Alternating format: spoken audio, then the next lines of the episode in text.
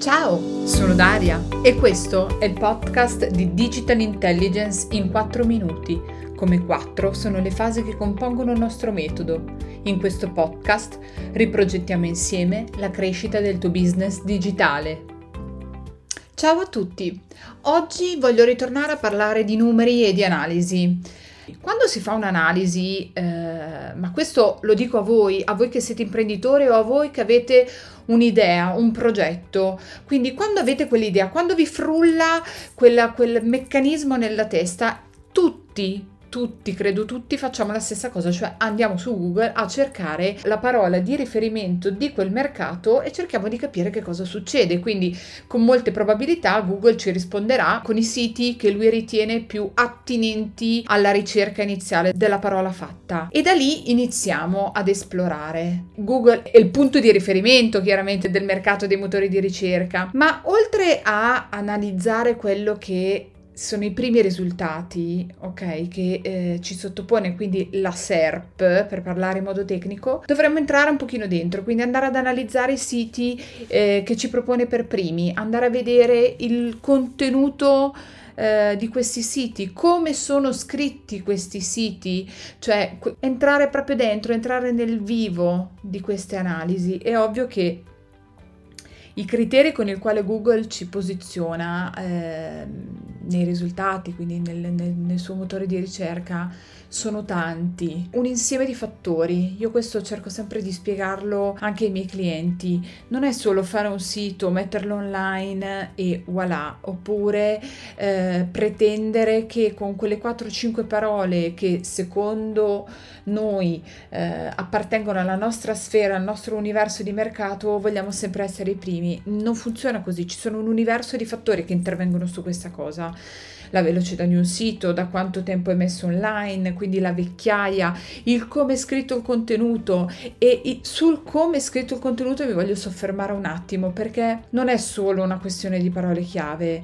Eh, la SEO funziona se il, il contenuto è un contenuto creativo, anche se risponde a determinati criteri, ok? Perché entra un po' in competizione come in una sorta di gara con tutti quelli che sono i contenuti scritti degli altri siti, potenzialmente dei nostri competitor. Anche la quantità di testo che andiamo a inserire all'interno di un sito può fare la differenza.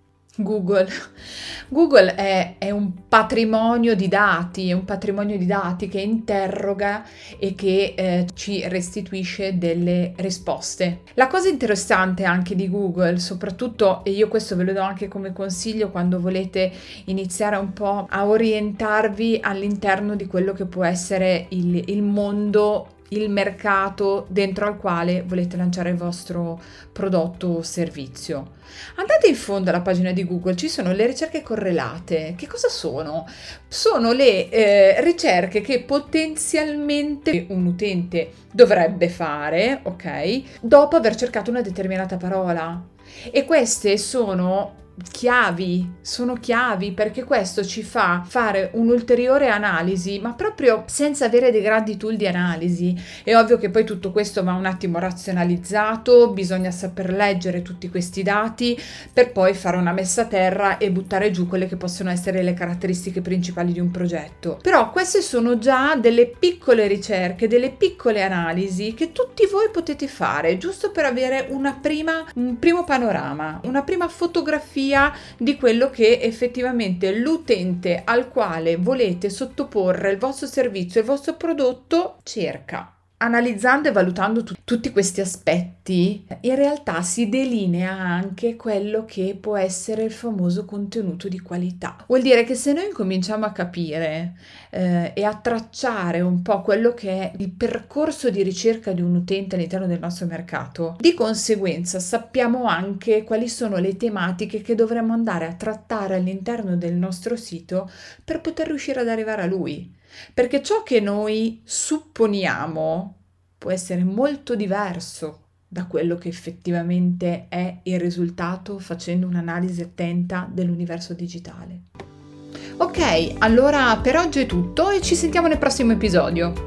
Vi ricordo che all'interno della descrizione del podcast troverete il link al gruppo Telegram, mi raccomando perché condividiamo un sacco di contenuti interessanti, al mio profilo di Instagram e al sito della piattaforma.